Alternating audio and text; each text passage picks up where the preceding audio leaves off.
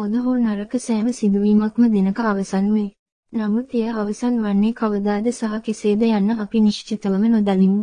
ඔබ කළ යුත්තේ සෑම දෙයක්ම කවදා හෝ අවසන් වෙන බව ගැඹුරින් විශ්වාස කිරීමයි.